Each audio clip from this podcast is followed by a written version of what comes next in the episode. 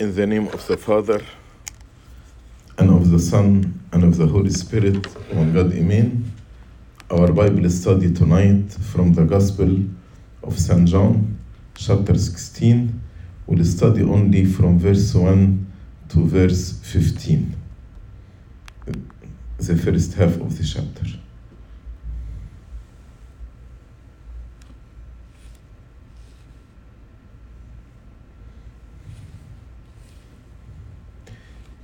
Um, in the previous chapters, actually, the Lord spoke to the disciples on many of the promises before that will happen to them after his ascension to heaven, and also he told them about many of the sufferings. You know, chapter uh, 14 15, 16, and 17, these chapters, we call them the chapters of the Paraclete, the Holy Spirit. And these chapters, actually, uh, we read it on the first hour of the eve of Good Friday.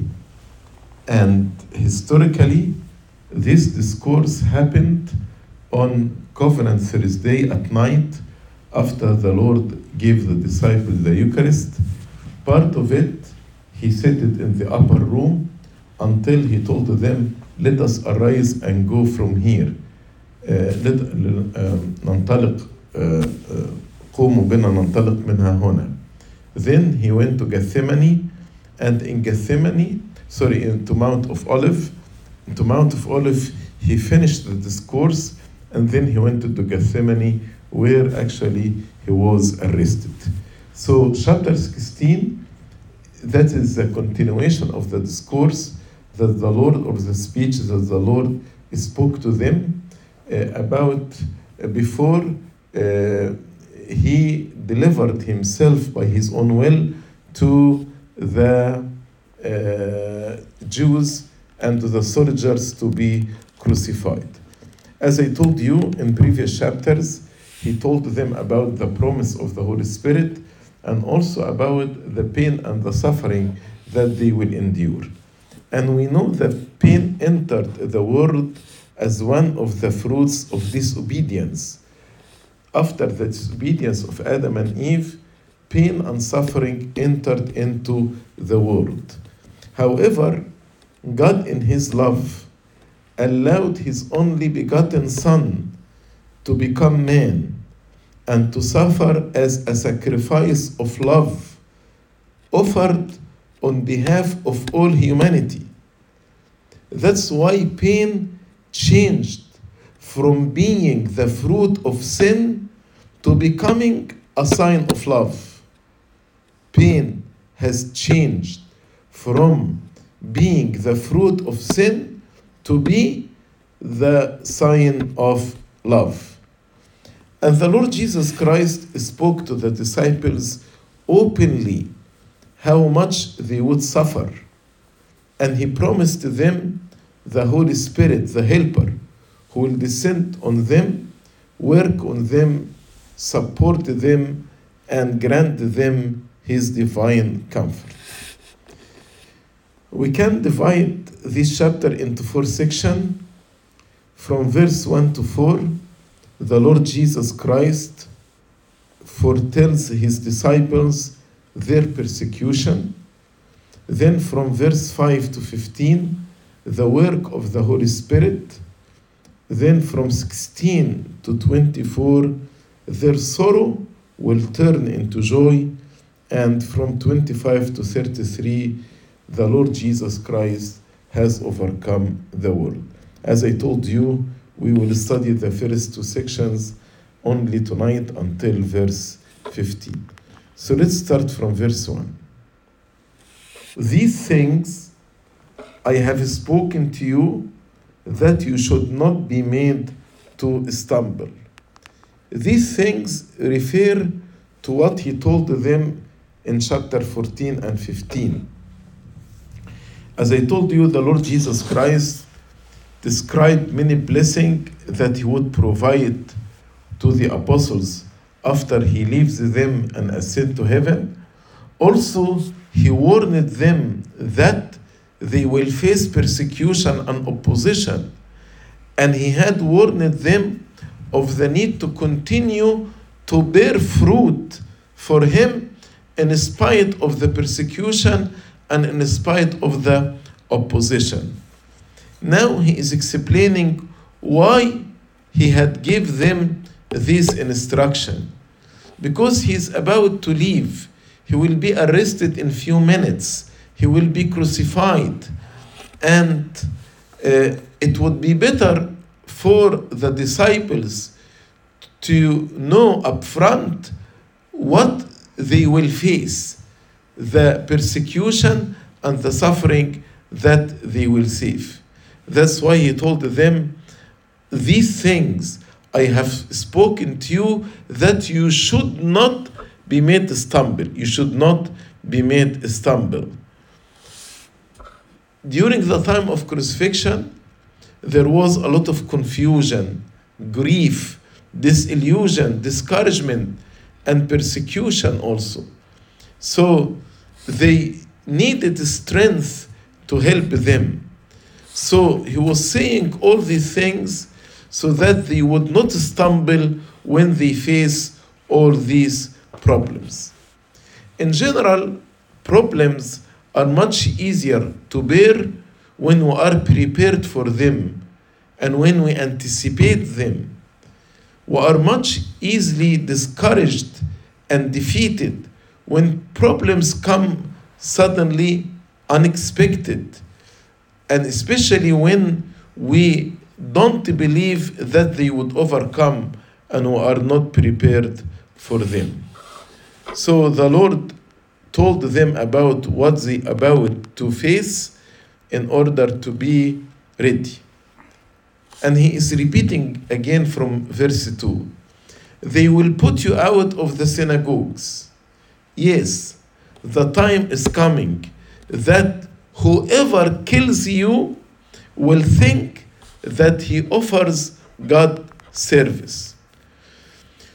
So the Lord Jesus Christ described again the persecution facing them, which would tend to cause them to stumble if they were not ready for it. They will put you out of the synagogue. And actually, this practice had already begun. Do you remember uh, the man who was born blind? When he confessed to the Lord Jesus Christ, they put him out of the synagogues. And they made a rule anyone confess that Jesus is the Messiah, they will put him out of the synagogue. Uh, people would refuse to associate with them because of their beliefs. So, putting out of the synagogue not only literally mm, don't allow to enter the synagogue, but they will be like in a state of social isolation. Social isolation. And it would impact them severer than what we imagine. Because if one is put out of the synagogue, the harm will not affect only friendship, but also business dealing and more. They will not deal with him in trade, in anything he will be completely excommunicated. Excommunicated means no communication. No communication. So he will be completely isolated. And he told them that men will kill them thinking that they were serving God by doing so. Actually, Saul, before his conversion, St. Paul, when he was persecuting the Christian, he thought that he is doing service to God. And uh, this actually was done to the Lord Jesus Christ first. When they crucified him, they believed that they actually pleasing God by crucifying this man who is blaspheming and made himself equal to God. And later, many suffered the same fate. like Saint Stephen, as we read in Acts chapter 7, Saint James, as we read in Act, James son of Zebedee, in Act 12, and many others. So they will believe that if they kill the Christian, they are offering God's service. And until now, actually, many people believe when they kill us, they are offering God a service. In verse 3, the Lord explaining why they are doing this. He said, And these things they will do to you because they have not known the Father nor me. They have not known the Father, not me. So the Lord is repeating that those who reject Him and reject His disciples are doing this because they have never known God the Father and they do not know the Lord Jesus Christ, not knowing Him in, in terms or the context of covenant relationship. He came to establish the new covenant with us by His own blood. Why the Lord actually told them that is the reason? Because there is a special force in mention of this ignorance in connection to the previous verse in which he said to them, and they will do so because they think they offer God service. Men think that in persecution and in killing the Christian, uh, actually they are offering to God an acceptable service. But in reality, they know nothing of the true nature of the loving Father. The God the Father pities everyone. He does not desire the death of a sinner. And he gave his only begotten Son that whoever believes in him will not perish but have everlasting life. If they know the Father and his love toward us, they, they wouldn't think that God will be happy when we kill one another. God will never be happy when we are killing one another. They know nothing of the long suffering and the compassionate God, and also the Son, who pleaded on the cross and prayed for his murderers Father, forgive them, they know not what they do.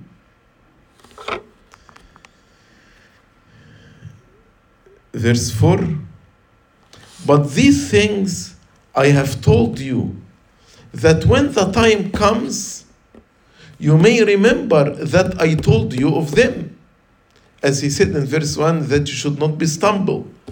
And these things I did not say to you at the beginning of my ministry, uh, three years ago, because I was with you. So, again, as if the Lord is going back to the idea in verse 1, why he is telling them now what would what will, will face, what they would face from persecution and opposition. So when the persecution comes, they remember his word and find in his word support for their faith and evidence that he is with them. He will not never forsake them or leave them. But at the beginning of the ministry, he didn't need to tell them about this. Because in the beginning of the ministry, he started them repent, the kingdom of God is at hand. He want just them to accept the kingdom of God. But now, after three years is spent with the Lord Jesus Christ, and he's about to be crucified and ascend to heaven, now he is telling them what they are going to face. So, uh, also, in the first three years, the hatred and the opposition was directed mainly to the person of the Lord Jesus Christ, not to the disciples. So there was no need to tell them at that time. When he will depart to the Father, the burden of persecution will rest on them Now they are the leaders of the church and the spokesmen of the Word of God. Verse 5 But now I go away to him, to the Father who sent me, and none of you asks me, Where are you going? So the Lord, in a way, as if He is rebuking them, telling them, Why you are not asking me, Where are you going? Actually, in chapter 13 and chapter 14, while they were still in the upper room, both Peter and Thomas asked him, Where are you going? But when they asked him, Where are you going? their focus and their concern not about the destination, but they just want to follow him. So they were not asking to know the destination where he is going, but he want they wanted to follow him. Some scholars also point to the use of the present tense in this verse. And he, they suggest that the Lord Jesus Christ is saying, Why don't you ask me now where I am going? I told you chapter 13 and 14 were in the upper room. Then he went to um, the Mount Olives and he continued his discourse. So after he went to the Mount Olives, they did not ask this question again. So the Lord uh, telling them, why are you uh, why are you not asking me where you are going? Yes, they are interrupted the Lord Jesus Christ in chapter 14 and chapter uh, 13 asking him where he is going. But as I explained, they, they, their interest was to follow him, not the destination. But since the beginning of chapter 15, they did not ask him this question anymore. So now the Lord actually he will ask the he will answer the question. So as if he's telling them, why you are asking me where I'm going? I know why. Because verse 6, I but because I have said these things to you, sorrow has filled your heart. You became sorrowful. That's why you cannot ask me. Sorrowful mainly because I will leave you. Sorrow filled your heart. So it's because that your heart are full of sorrow. So you don't ask. Yet if they have asked it, they would be comforted to know that he is going to the Father. So as if he's telling them, if you asked me, you will be comforted knowing that I am going to the Father who sent me. Now he is explaining to them why they would be comforted knowing that he will depart and ascend to heaven. Verse 7 Nevertheless, I tell you the truth. It is to your advantage that I go away.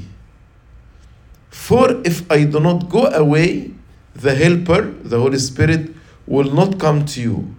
But if I depart, I will send him to you.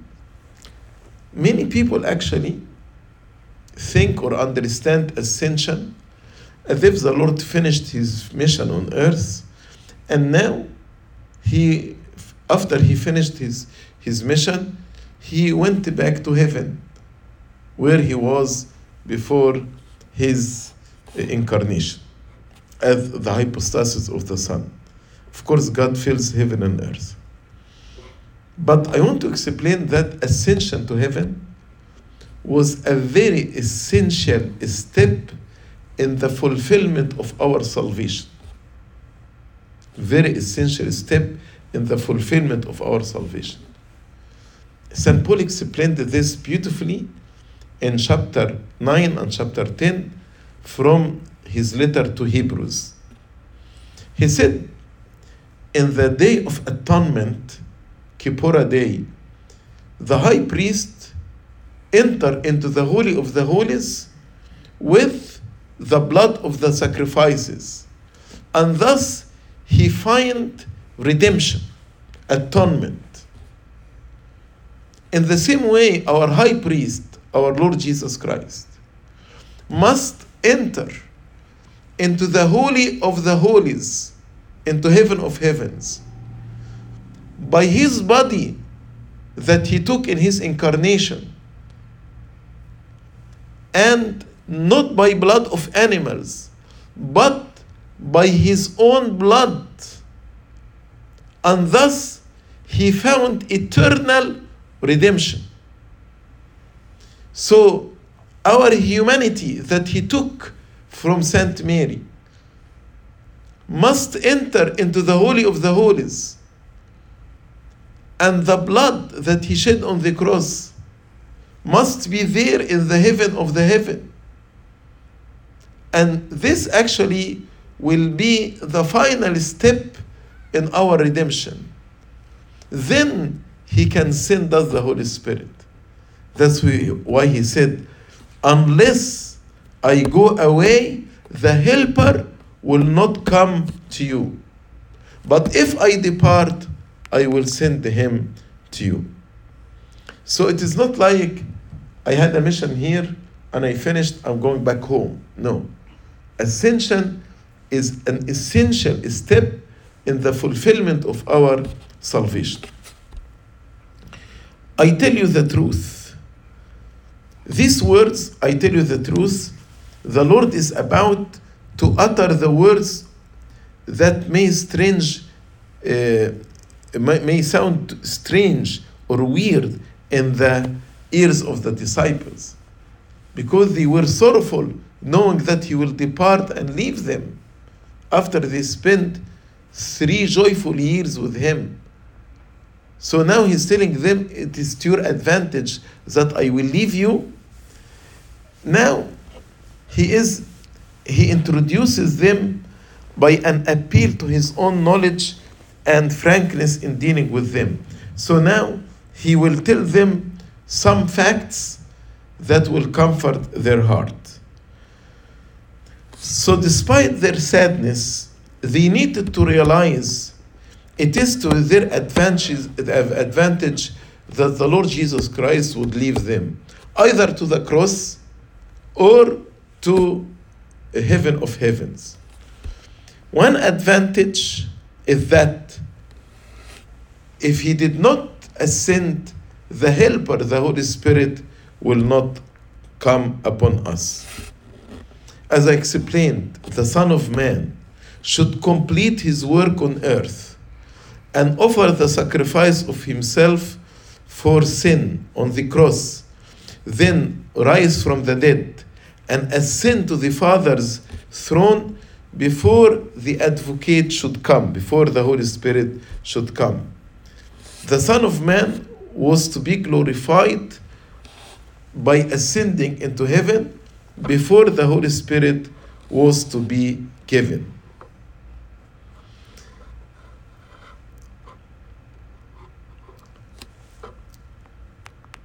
Then he told them in verse 8 But when he, the Holy Spirit, has come, he, the Holy Spirit, will convict the world of sin and of righteousness and of judgment. This conviction of sin, righteousness, and judgment could only follow the finished work of Christ and his ascension into heaven. This conviction of sin, judgment, and righteousness is impossible without him ascending to heaven.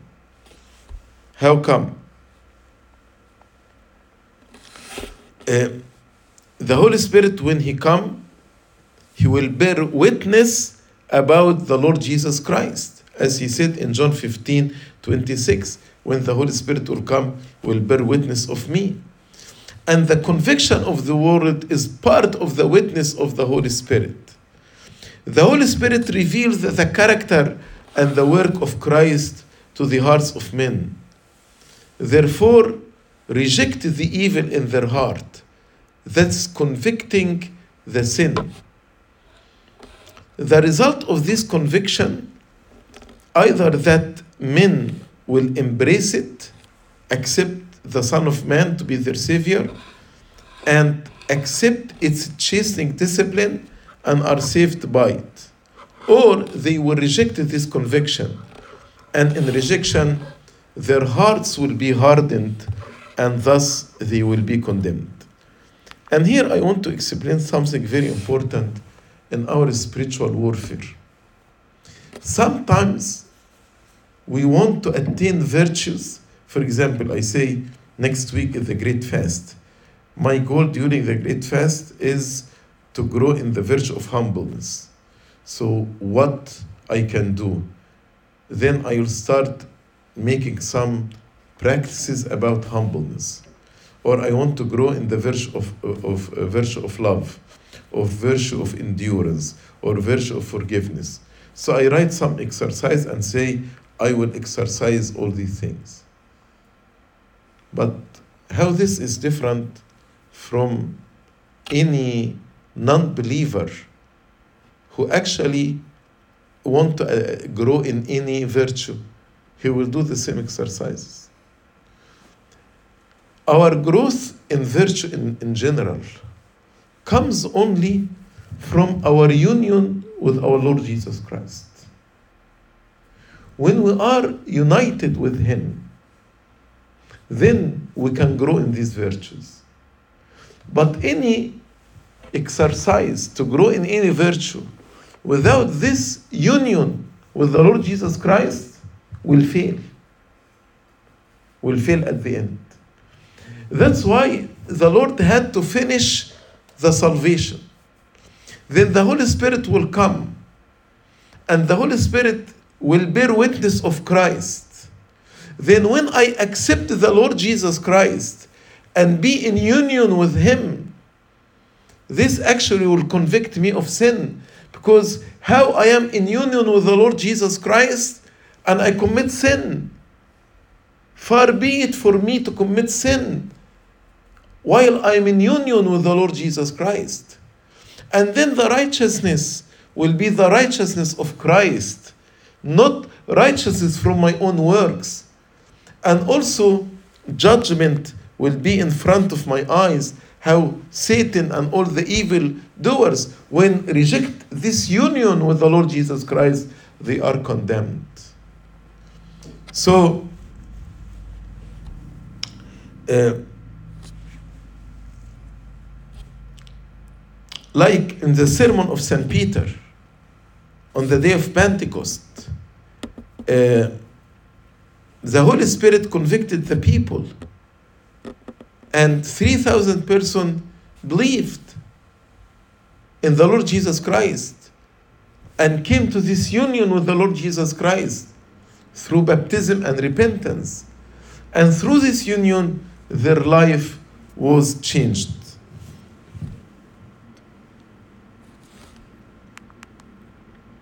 So the Lord elaborated more about how the Holy Spirit will convict the world on righteousness, sin, and judgment. Verse 9 of sin because they do not believe in me. So, uh, the three steps of conviction sin, righteousness, and judgment. Uh, St. Augustine observed that the greatest sin is the disbelief in Christ as the Savior of the world. Because if you are if you don't believe in Jesus as the Savior, you are not united with Him, then there is no salvation. He who does not believe cannot have the blessing of remission of his sins. Therefore, he will convict the world of sin implies urging men to abandon the disbelief in Christ and to accept the Lord Jesus Christ, to be united with Him, and this will open the way for forgiveness. So, the root of all sins, or the essence of all sin, is the unbelief in Christ. The Lord Jesus Christ declared that the Spirit, which has always been in us, is striving with men, struggling with us to bring us into reconciliation with God. And now the Holy Spirit is convicting the world to its, to its sinful tendency and principle have reached their highest and most willful expression when they reject the Lord Jesus Christ, the unbelief in the Lord Jesus Christ of righteousness. He said, verse 10 of righteousness, because I go to my Father and you see me no more. Although he is going to the Father and will see him no more. But now we can have his righteousness through the sacrament. Uh, so it is the righteousness of Christ, not that of the world, not that of the law. And the special reason of the conviction of righteousness is the resurrection and ascension of our Lord Jesus Christ. So the Holy Spirit will tell me, Do you want to be righteous? Do you want to be justified? Be united with the Lord Jesus Christ. That's the only way. There is no other way to be right. Righteousness from the word right. To be right in front of God. Because He is the only one who is righteous before the Father. So if I hide in Him by my union in Him, I will be right, I will be righteous in Him. That's why when we baptize a child, we dress him in white. This white clothes represent what? The righteousness of Christ that He gave us as a gift, free gift, when we are united with Him. The Jews had insulted the Lord Jesus Christ as a wicked man. He was a sinner, friend of publicans and sinners. He is guilty of blasphemy. He maintained a familiarity with Satan and he is possessed with demons. Now, the Spirit of God, the Holy Spirit, by the mouth of St. Peter on the day of Pentecost, proved to the conviction of the Jews that all this was a slander, that Christ was an innocent, holy, righteous person, a man approved of God among them, and they themselves must be conscious of all uh, these things and uh, now he ascended to heaven received this glory is seated at the right hand of the father so this a proof and demonstration that jesus was a righteous man because he is god who became man you because you see me no more i'm going to the father and you cannot see me bodily. My bodily presence with you will cease. But the Spirit, who will bear witness of me, he will convince the world and convict the world of sin and righteousness. And he will be a true presence of me within you. Although you cannot see me with your eyes, but through the Holy Spirit who is one with me, I will be with you unto the end of the ages. Verse 11 of judgment, because the ruler of this world is judged. Who the ruler of the world? Satan. Satan and all those who chose Satan over Christ have condemned themselves and will face God's judgment. As I told you, the only way to be forgiven and to be righteous is through the union of Christ. Those who are against Christ will be judged and condemned. And the tense here is perfect, making the completion of, of the condemnation, as if he is saying, the ruler of this world has been and remains judged, condemned. The conviction is regarded from the point of view of the coming of the Holy Spirit when Christ's work shall have been completed. So, when he complete his work by his ascension, the Holy Spirit will come and say, Now Satan is condemned. Period. Uh, if the Paraclete, the Holy Spirit, by means of his testimony, convict the world of the sin of unbelief, of Christ's righteousness, then the third referred to Satan himself, who rules the unbelieving world and is the original enemy of Christ and his kingdom. So the first conviction and the second is the sin and the unrighteousness. The third one about Satan, the original enemy of the Lord Jesus Christ. The world, by killing the Lord Jesus Christ on the cross, might think that they conquered the Lord Jesus Christ in Gethsemane and Calvary. That's what the power of darkness are thinking. But by the resurrection and ascension, uh, now what they thought it's a victory, they will understand it is their defeat. And the ruler of the world is judged.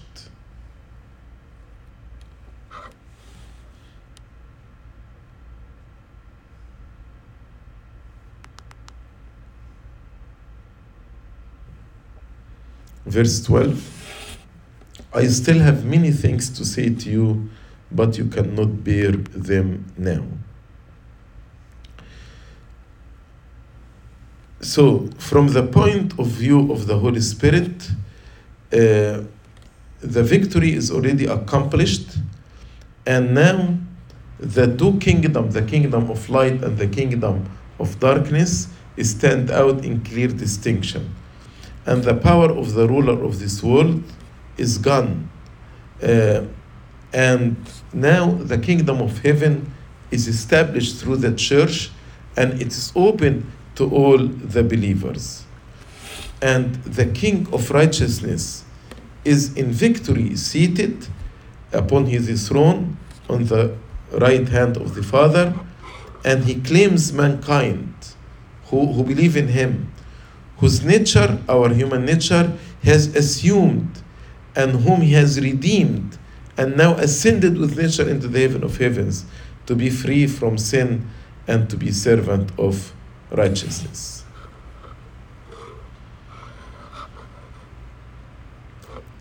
The Lord in John chapter 15, verse 15, he told them, You are my friends, and I will tell you everything. So it is not his intention to hide or to keep anything back from them.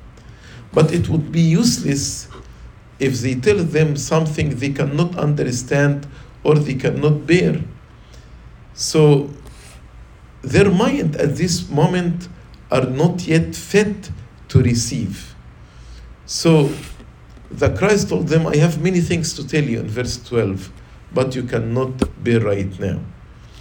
He told them before that the Paraclete, the Holy Spirit, when he comes, the Holy Spirit will be one method through which the divine approach the disciples and their successors and all the believers for the purpose of consolation and instruction.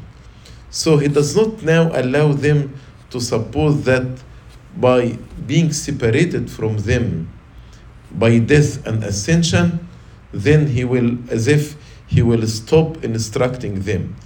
But the Holy Spirit will continue what the Lord started with them. He instructed them during these three years. After his ascension, the Holy Spirit will teach them. And as we know, at the day of Pentecost, they received both power and uh, the understanding and strength.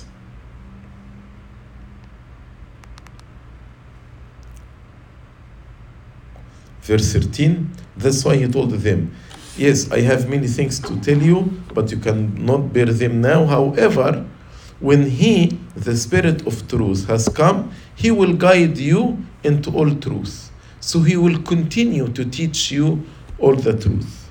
For He will not speak on His own authority, but whatever He hears, He will speak, and He will tell you things to come. He will glorify me, and for He will take of what is mine and declare it to you. Uh, the Holy Spirit not only convicts and convinces the world of sin, righteousness, and judgment, but also He will enlighten their mind respecting Christ. And by this enlightenment, He is glorifying Christ. By making Christ known to them, that is glorifying Christ. He is guide. He goes before them, lead them the way, remove any obstruction, open their understanding, make things plain and clear to them, teach to profit, and leads in, in the way men should go, without turning to the right or to the left. So the Holy Spirit will be their guide while they are living here on earth. He will not speak on his own authority. The same word the Lord said about himself. He said, I am not speaking uh, on my own authority. So, as Christ the Son spoke not of himself in opposition to the Father, the Holy Spirit also speaks not of himself in opposition to either the Father or the Son, but in perfect agreement with both. So, yes, the Holy Spirit has his own will, Father has his own will, and the Son has his own will, but the three are in, in agreement. So, they are not speaking in opposition to one another. The same nature and essence, power and glory, so it is the same mind, the same understanding, and the same will. Same will means their will are in harmony together. So these verses are very important as showing the authority of the apostles' teaching.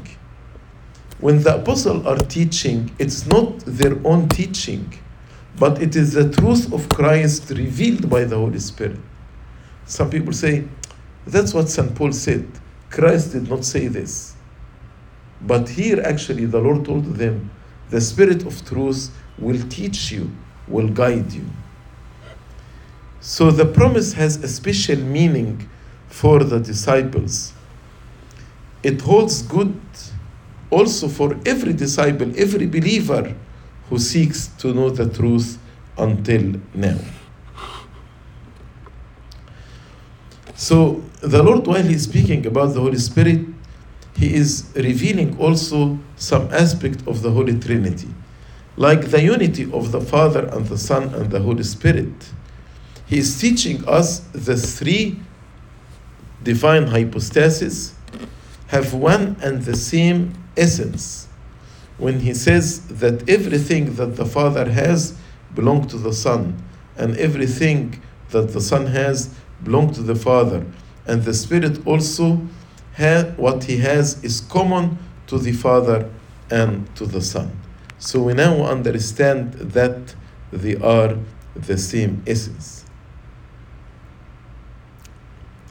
Verse 14 and 15 He will glorify me, for he will take of what is mine and declare it to you. All things that the Father has are mine. Therefore I said, He will take of mine and declare it to you. Because of the unity of the three hypostases. He will glorify me. The future guidance of the Holy Spirit promised here in John 16 13 will be the revelation of the many things of Christ Himself, which He couldn't tell them because He couldn't bear it right now. And by teaching them about Christ, this actually glorifying the, uh, the Lord Jesus Christ. Just as the Son glorified the Father by revealing Him, no one has seen the Father. The only begotten Son who is in the bosom of the Father has revealed Him to us. So the Son glorified the Father by revealing the Father to us. In the same way, He revealed the Father to us in word and in work.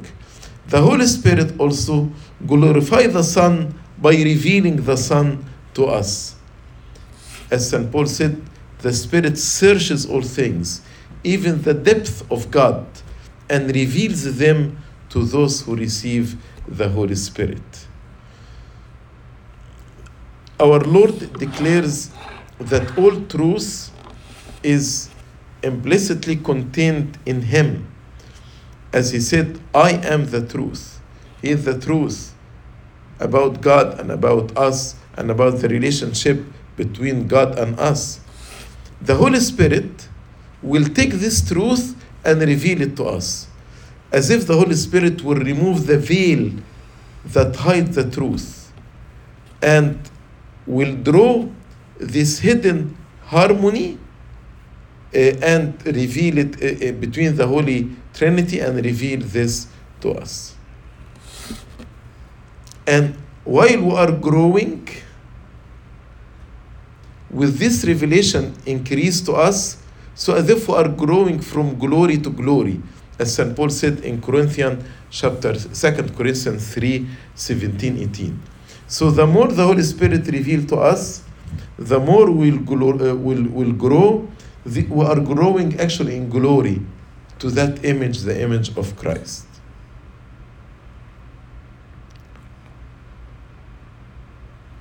That's why St. Paul, uh, even at the end of his ministry, knowing that the treasure that hidden in Christ are unlimited. There is no limit to it. Nobody can say, now I understood all the truth about Christ. That's why he said he has one goal. What is this goal? That I may, I may know him. Philippians chapter 3, verse 10. That I may know him. St. Paul, you ascend to third heaven. You wrote more than 50% of the New Testament. And you are saying you did not know him? Said, Yeah, his knowledge is infinite. Is infin- infinite. I'm growing in knowledge. But nobody said that I apprehended or I know everything. The Holy Spirit will take of mine and declare it to you. Here he does not mention uh, that he will take things belong to the Father and declare it to us. Uh, there is no necessity to say it. Because why? Because what is Christ is also the Father. And what is the Father is Christ. So by saying he will take of mine and declare it to you, it implies the Father also. Because the Father and Son are jointly concerned eh, eh, in, in everything. So that when the Spirit of God takes of the thing of one, like the Son, he takes of the things of the other, the Father, and discover and applies them to us. This actually conclude our Bible study tonight. Glory be to God forever and ever. Amen.